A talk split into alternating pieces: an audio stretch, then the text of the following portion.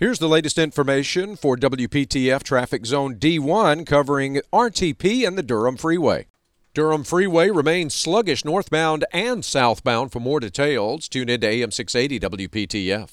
Tune to AM 680 WPTF, the traffic station with traffic reports every 10 minutes on the 8s, morning and afternoons. Zone by zone reports are an exclusive feature of WPTF Triangle Traffic.